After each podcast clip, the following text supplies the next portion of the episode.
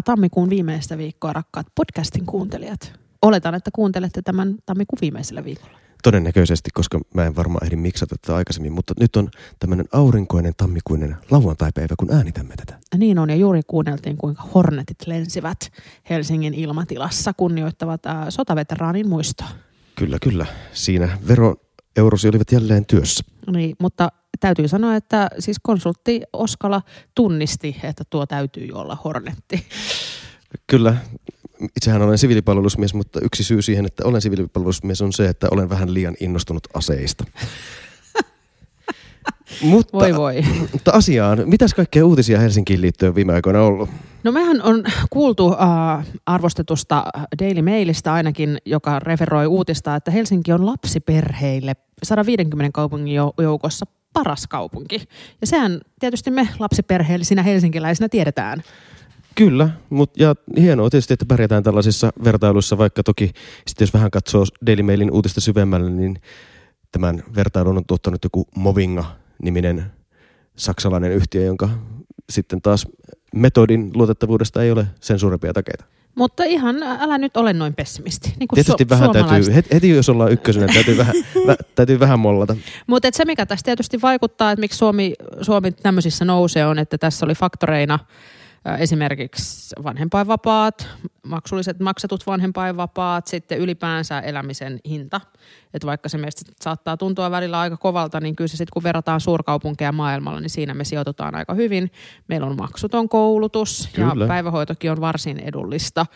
Että, että siihen, se, sehän, sehän tässä sitten tekee sen ja kaikkien saatavilla. Kyllä, ja turvallisuus ja liikkuminen ja kaikkea tällaisia, jotka on tosi ko- kovalla tasolla. Tähän liittyen toinen uutinen viime viikolta oli se, että nyt on Helsingissä vihdoinkin ruvettu Islannin malli, niin puhutaan Islannin mallista, aina näitä erilaisia malleja. Sen mukaisesti on ryhdytty kuskaamaan lapsia jalkapalloharjoituksiin, eikö se ollut näin? Joo, tästä oli tosi hyvä juttu äh, Helsingin Sanomissa, aamulehdessämme siis. Äh, Ja kerrottiin just siitä, että joku jalkapalloseura, nyt en muista mikä se on, mutta että hakee yhdeksästä koulusta heti koulun jälkeen nämä oppilaat pikkupusseilla sinne harjoituksiin ja sitten ne menee, käy siellä harjoituksissa ja sitten nämä palautetaan sinne koulun pihalle nämä lapset. Ja tämähän on ihan mahtavaa. Näin se pitäisi olla, eli harrastukset osana koulupäivää niille, jotka, tai siis heti sen koulupäivän jälkeen, ettei sitten tarvitse tehdä niin, niin kuin esimerkiksi itse hirveällä kiireellä hakee lapsen ja syöttää sen ja sitten yrittää ehtiä viideksi munkkiniemen koristreeneihin tai kuudeksi ää, jonnekin futistreeneihin, että, että tota, superhyvä ja tämmöiset asiat ihan varmasti pitää, pitäisi Helsinkiä vielä korkeammalla, jos voi ykkösestä vielä nousta ylöspäin tämmöisessä lapsiperhetyytyväisyydessä. Kyllä, ja se, mitä itse osallistuu esimerkiksi Twitterissä väittelyihin, joka on tietysti aina niin kuin tosi silleen, niin kuin hyötykäytettyä aikaa, niin siellä esimerkiksi yksityisautoiluahan perustellaan tosi usein sillä, että lapsia pitää viedä harrastuksiin koulupäivän jälkeen. Ja siis jos olen joidenkin ihmisten viikkoaikatauluja lukenut, niin onhan ne ihan jopa absurdeja. Että suurin piirtein joka päivä tuntikausia ajetaan lapsia ympäri, ympäri pääkaupunkiseutua erilaisiin harrastuksiin. Jos tällä pystytään poistamaan sellaistakin, niin samalla paranee sekä lasten että vanhempien elämänlaatu. Joo, näin se on. Ää, erästä ystävääni tässä juuri kyllä ihailin hänen ajankäyttöään, kun oli 6.30 jäähallilla jonain arkiaamuna Oh, lastensa Jesus. kanssa, että se on tietysti sitten se jääaika on sitten tietysti taas oma kysymyksensä, mutta kyllä siinäkin sitten miettii nyt lasten päivien pituuksia, että on ne aika hurjia. On. Mutta tota, to, tähän liikkumiseen liittyy toinenkin erittäin hyvä uutinen tältä viikolta, joka on se, että viime vuonna 2019 Helsingissä ei kuollut lainkaan jalankulkijoita liikenteessä. Joo, tämä oli, ja siis tähän oli ensimmäistä kertaa, oliko se peräti sata vuoteen, että näin kävi. Että liikenteessä ei kuollut yhtään, yhtään jalankulkijaa, ja mä muistan tästä keskusteltiin paljon silloin, kun me kaupunkiympäristölautakunnassa käytiin tätä ää, ajonopeuksien madaltamista läpi, ja, ja tässähän on ihan selvät, selvät tota, tämmöiset piikit on ollut, milloin on laskut tullut, on silloin, kun on yleisesti laskettu noita nopeuksia. Et esimerkiksi 70-luvullahan tietysti kuoli paljon enemmän, mutta silloin liikenneturvallisuus oli muutenkin vähän toisen tyyppistä, että eihän edes mun, lapsu, mun lapsuudessa siellä takapenkillä tarvinnut turvavyötä käyttää. Ei, Mut- mitä, mitä suottaa. Niin, niin mitä, mitä suotta, mutta se ei toki liity jalankulkijoihin, mutta et se, että näissä, tämä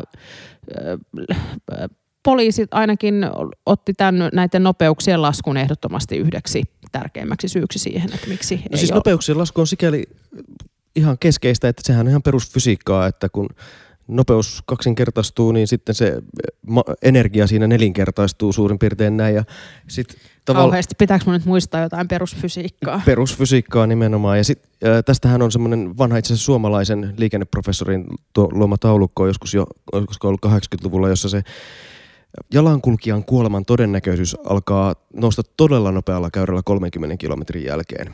Että alle 30 kilometrin törmäyksissä se kuolema on vielä tosi epätodennäköinen, mutta sit, sitten jo 50 kilometrissä ollaankin siinä, että, että jo yli puolet kuolee ja 60-70-80-90 prosenttia kuolee. Eli se nopeus on tosi keskeistä, mutta sen lisäksi, eh, paitsi että Helsingissä on pitkäjänteisesti jo 90-luvulta lähtien laskettu, äh, laskettu ajonopeuksia tärkeistä paikoista, niin sitten sit sen ihan perusinfra on parantunut. Meillä on tosi paljon kiertoliittymiä, jotka vähentää konflikteja, äh, kaikkia muita. Meillä on kavennettu jossain paikoissa katuja, jos, jos, jossa se parantaa turvallisuutta. Ja sitten yksi tekijä on vielä sekin, että autot on parantunut. Nykyisin noissa eurooppalaisissakin törmäystesteissähän yksi yksi niitä, tota, sen, siinä ei mitata enää pelkästään sitä, että miten se nukke pärjää siellä auton sisällä, vaan että kun se auto törmää nukkeen, niin miten se konepelti ottaa esimerkiksi sen ihmisen vastaan. Okei. Mä oon tota jäänyt aikoinaan auton alle, siis kauan kauan sitten. Vuonna 87 olin 11-vuotias ja mä oon nimenomaan lentänyt siihen konepellin päälle. Okei. Okay. Että tota, selvisin aika pienillä, pienillä haavereilla. Mutta tota, se, äm, niitä ei ole enää niitä semmoisia nukketestivideoita. Silloin kun mä olin pieni, niin silloin oli siis auto, autovalmistajathan mainosti näitä turvallisuus. Volvo ainakin mainosti olevansa todella turvallinen just näillä nukketestivideoilla. Muuten mä luulen, että nykynuoriso ei edes tiedä, mikä on nukketesti autovideo. Ihan varmasti tietää. Kyllä niitä vieläkin on, koska ne te- tehdään tosiaan niin kuin eurooppalaisella standardilla. Okei, mutta t- niin, no ehkä syy saattaa olla myös se, että en katso lineaarista televisiota enää. Mutta mä sen sijaan katson tuollaisia videoita YouTubesta. Okei, niin joo, meillä katsotaan YouTubesta vaan läpipeluvideoita. Mutta sen sijaan mulla on flunssa, joka toivottavasti ei ole koronavirus. Ja Niin, mutta Näillä jos mennään. sulla olisi koronavirus, niin päivän Helsingin Sanomat, nyt mä oon viitannut Hesarin niin. Niin. paljon, että meidän pitäisi tota, saada Hesarilta joku kunniamaininta, niin päivän Helsingin Sanomat kuitenkin varmaan kahdeksan sivun verran kertoi sulle, että ei mitään hätää. joo, Kaupunki huolehtii ja Se oli uskomatonta. Neljä aukeamaa siitä, että miten koronavirus et, et, nyt tulee ja tappaa. Ja ei se, luoda mitään paniikkia. Ei, miten ei tosiaan. Ei.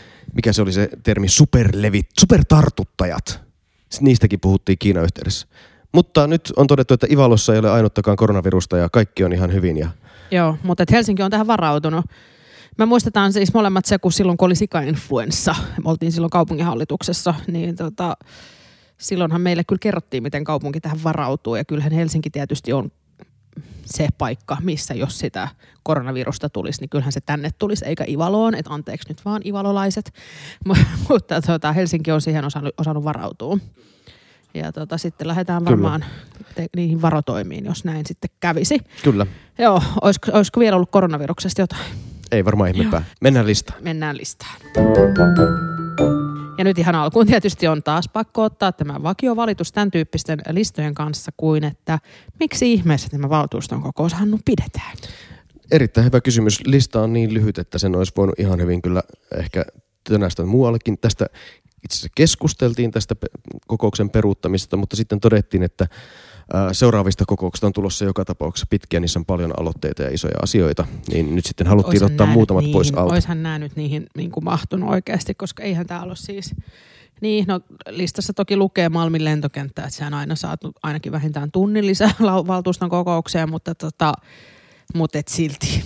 Mm. Mm. Mulla on ehkä vähän sellainen, nyt kun näistä itse asiassa taas aloitteistakin on keskusteltu ylipäätään ryhmissä, että pitäisikö tätä prosessia vähän uudistaa, mutta sitten mä oon ehkä myös vähän sitä mieltä, että pitäisi vähän niin kuin vetää aina niin myöhälle yöhön asti, kun vaan vedetään. Että sitten sit ne kokoukset kestäisi kolme asti yöllä ja ehkä ihmiset oppis puhumaan vähemmän. Joo, se voi olla. Mutta on siellä muutama ihan oikea asiakin. On, on. Ihan ensimmäisenä on tietysti tärkeä asia se, että valtuuston suurin ryhmä on entistä suurempi. eli, eli ilmoitus älä naura, Hannu. Ilmoitus valtuustoryhmään liittymisestä, eli Mirita Saksberg palaa kokoomuksen valtuustoryhmän jäseneksi. Niin, eli siis Essun taas. Ees on taas, mutta et sehän on, liike on aina hyvästä. Kyllä. mutta et liike nyt jää sitten äh, vain äh, Harkimo juniorin voimille nyt sitten Helsinkiin. Tota, Miritahan on ollut valtuustoryhmän puheenjohtaja, että, että tota, siellä sitten tapahtuu muutoksia sielläkin. Ja sitten asiassa numero seitsemän on seuraava oikeastaan tämmöinen mielenkiintoinen kysymys, eli hallintosäännön muutos koskien valtion perintöjen käyttöä. Ja tota, tää... Niin, mitä on ensinnäkin valtion perinnöt? Kerropa se. No siis minun ymmärtääkseni se on siis sitä, että jos täällä Helsingissä kuolee joku, jolla ei ole ketään perillistä eikä hän ole muistanut tehdä testamenttia, niin sitten se perintö ajautuu prosessin kautta kaupungille. Joo, se menee ensiksi niin kuin valtiolle ja sitten äh, valtioneuvosto itse asiassa tekee siitä sen päätöksen, että Helsingin kaupungin pitää tehdä hakemus, että me halutaan Helsingille nämä rahat, jotka professori X, Y, Z tai joku jätti. Ja näitä aina välillä on siellä. Mä nimittäin tiedän tämän siitä ajalta, siltä ajalta, kun on seurannut noita valtioneuvoston listoja, niin siellä aina välillä oli näitä hakemuksia kuolinpesistä. Ja nämä on välillä ihan kohtuullisen merkittäviäkin. Mä muistan muutaman vuoden takaa jonkun sellaisen, jossa olisiko ollut 11 asuntoa Helsingissä. Tässä niin kuin iso, isompi, niin kuin, isomman tämmöisen asuntoomaisuuden omistaja kuoli ilman mitään testamenttia tai muuta ja sitten se ajautui Helsingin kaupungille. Joo, nämä on tota, tosi harvinaisia tietysti, että ihmisillä ei ole sit sitä testamenttia. Ja tässä nyt muistutus taas kuulijoillekin, että mikäli perillisiä ei ole, niin kannattaa testamenttiasiat hoitaa kuntoon. Mutta, tai muuten kaupunki tulee ja vie, vie, vie varasi. Vie varasi. Kyllä, ei sekään kyllä. tietenkään huonoa käyttöä. Mihin me käytetään Helsingissä näitä no Helsingissä nämä perinteisesti on käytetty sosiaali- ja terveystoimessa avustuksiin, jolla on avustettu erilaisten järjestöjen toimintaa. Tässähän on pikkasen tavallaan ollut sellainen heikkous, että jos meillä on joku järjestö, joka tekee vuodesta toiseen kannatettavaa toimintaa, joten sen tuenkin pitäisi olla sitten vuodesta toiseen tuettavaa. Mutta tietenkin näiden perintöjen määrä vaihtelee vuodesta toiseen aika satunnaisestikin. Niin tämä on ollut vähän huono rahoitusmekanismi sellaisille. Ja nyt se muutos, mikä tässä tehdään, on siis se, että sitä käyttötarkoitusta laajennetaan. Eli sitä voi ruveta käyttämään muutkin toimialat kuin pelkästään sote, ja tämä totta kai vähän ennakoi ehkä myös ma- maakuntauudistusta, että sitten siinä vaiheessa, jos sote ei ole enää Helsingin kaupungilla. Ja nyt erityisesti tämä avataan kulttuurille. Joo. Ja se, mikä tässä on takana, on se, että meillä on kulttuuripuolelle useamman vuoden ajan kehitetty sellaisia systeemejä, jotka tavallaan asettuu soten ja kulttuurin väliin. Esimerkiksi vanhusten kulttuurityötä että viedään sinne laitoksiin, laitoksiin sitten erilaista kulttuuria, semmoista ihan jopa niin kuin aktivointia, että laule, lauletaan yhdessä, mutta ihan sitten teatteria ja kaikkea, musiikkia ja kaikkea muutakin. Ja tällaiselle on vähän hankala löytää rahoitusta kulttuurin nykyisen rahoituksen raamin sisältä, mutta sitten taas sote ei ole halunnut ryhtyä rahoittamaan sitä sitten sote-rahoituksesta, koska vaikka on näytettävissä, että kulttuurilla on positiivisia vaikutuksia vanhusten mielenterveyteen ja hyvinvointiin ja kaikkeen, niin silti sote voi osoittaa, että näillä lääkkeillä esimerkiksi on vielä enemmän mitattavissa olevaa hyötyä näiden vanhusten hyvinvointiin. Niin tämä on nyt semmoinen raha, jota voitaisiin ruveta käyttämään tällaiseen. Ja tämä on siitä hyvä just, että kun tämä olisi sitten aina hanke, projekti, kohtaista rahoitusta, niin silloin edes tämä rahamäärän vuotuinen vaihtelu äärimmäinenkään vaihtelu ei olisi niin tavallaan tuhoisaa. Se on totta. Ja nyt mun täytyy sanoa tästä esityslistasta semmoinen ihan tekninen asia, että mä tykkään tästä tosi paljon, että täällä on kaksi eri liitettä. Eli toinen on Helsingin kaupungin hallintosääntö, eli se uusi hallintosääntö. Ja sitten on tämmöinen liite kuin Helsingin kaupungin hallintosääntö, muutokset näkyvissä. Ja tämähän on niin kuin päättäjälle todella ystävällistä, kun tässä Kyllä. aika pientä asiaa muutetaan täältä hallintosäännöstä, että sitten näkyy. Ja tämä on ihan kaupunkilaisillekin sitten voi käydä katsomassa, miten tämä nyt sitten faktisesti siellä sitten näkyy. Että jos on joku semmoinen esityslista. Näinpä friikki meidän Joo. kuulijoissa. Sellaisiahan ei tietenkään ole. Mutta valtuustopodcast äh, tukee muut, esitettyä muutosta vahvasti. Totta kai. Me tuetaan aina melkein kaikkea. Sitten äh, seuraava mielenkiintoinen asia lienee SDPn valtuustoryhmän ryhmäaloite myönteisen erityiskohtelun rahoituksen laajentamisesta. Laura, mitä on myönteinen erityiskohtelu? No tästä me on puhuttu usein, eli se on, että PD-rahoitusta viimeksi puhuttiin tämän vuoden talousarvioyhteydessä, kuinka ää, perussuomalaisten ryhmähän vastusti sitä kokonaan, kun me lisättiin sitä. Ja tämähän on se, mistä Helsinki on saanut paljon kiitosta. Sitä on Vattikin tukenut, että se toimii, eli se, että me ollaan annettu lisärahaa semmoisille kouluille, jotka, jotka sitä ovat tarvinneet. Eli jos on esimerkiksi vaikka enemmän maahanmuuttajia, enemmän sellaisia, joilla on tämä niin sanottuja S2-lapsia, eli joille Suomi on toinen toinen kieli, että se ei ole se oma äidinkieli. Ja, ja siitä on erittäin hyviä tuloksia. Ne koulut saa aika vapaasti päättää, että mihin ne käyttää sen lisäresurssin. Kyllä, että sitä ei, sit, että sitä ei niin kuin ylhäältä päin myöskään päätetä. Ja se on ollut tässä erittäin kantava periaate. Ja mehän ollaan nyt jo lisätty tätä rahoitusta tuonne varhaiskasvatukseen, eikös niin? Kyllä. Ja on tehty päätös siitä, että sitä lisätään myös kulttuuripalveluihin kirjastopalveluihin. Muistaakseni joo. Joku tämän tyyppinen päätös tehtiin ja nyt tässä tota, SDP haluaa, että tätä lisättäisiin vielä enemmän. Hannulla oli joku tämmöinen ajatus äh, sosiaalidemokratiasta ja universalismista tässä, tässä tietysti myös. Mutta... No siis äh, mun mielestä tämä on kannatettava aloite ja ei, en, en, en, en vastusta lainkaan. Tot, totta kai jossain kohtaa tulee sitten siis vastaan ehkä sekin, mitä, mitä sosiaalidemokraatitkaan eivät ehkä halua unohtaa, eli universalismin periaate, eli kun me tuotetaan palveluita, niin kyllähän niiden pitää tavallaan tulla, tulla kaikkialle samanlaisena.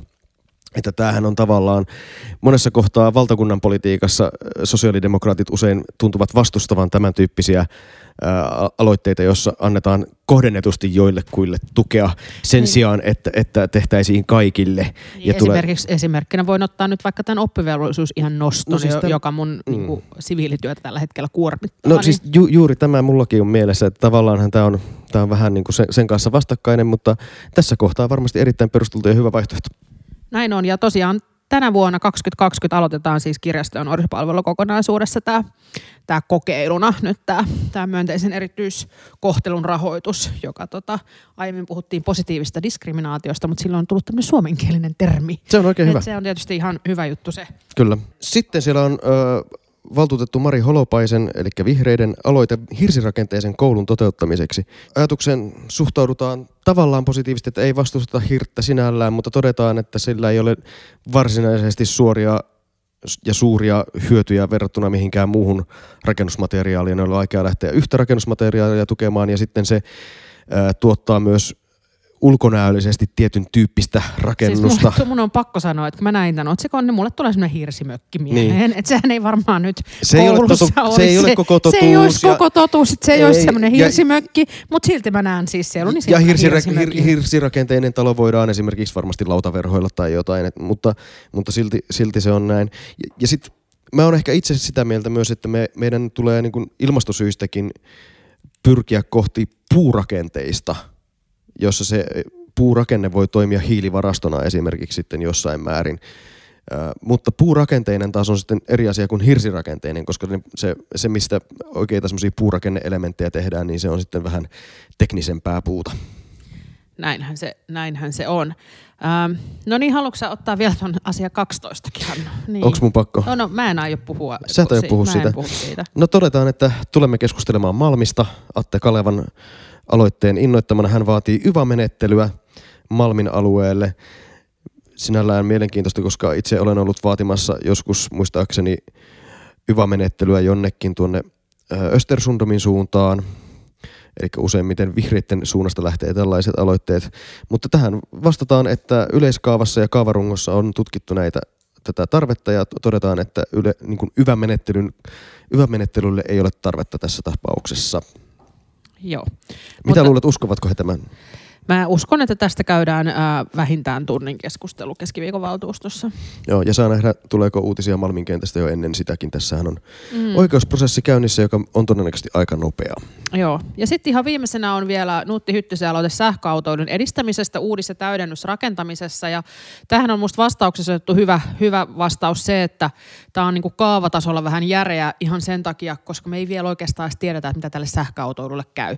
Et tekniikka kehittyy nopeasti ja millaisia latauspisteitä tullaan tarvitsemaan, miten paljon ja näin tulevaisuudessa, niin on tosi vaikea sanoa, mutta että tämä sähköauto on tietysti iso osa sitä, että me ollaan hiilineutraali vuonna 2035, niin kuin on, on strategiassa päätetty, niin, äh, tää, mutta että tämä on tontiluovutusehdoissa tällä hetkellä on niin kuin se joustavin.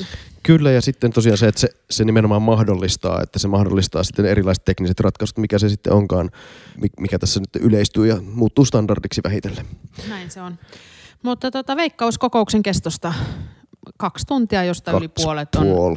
Malmia. Joo, kyllä, näin ei, juuri. Ei näistä muista. No ehkä vähän siitä PD-raha-asiasta voidaan keskustella ihan mm. jo senkin takia, että se on ryhmäaloite. Montako näitä ryhmäaloitteita ryhmät saakaan tehdä valtuustokaudessa? Oliko se neljä? niin kuin yksi per Yksi vuosi. per vuosi, joo, joo. joo, joo.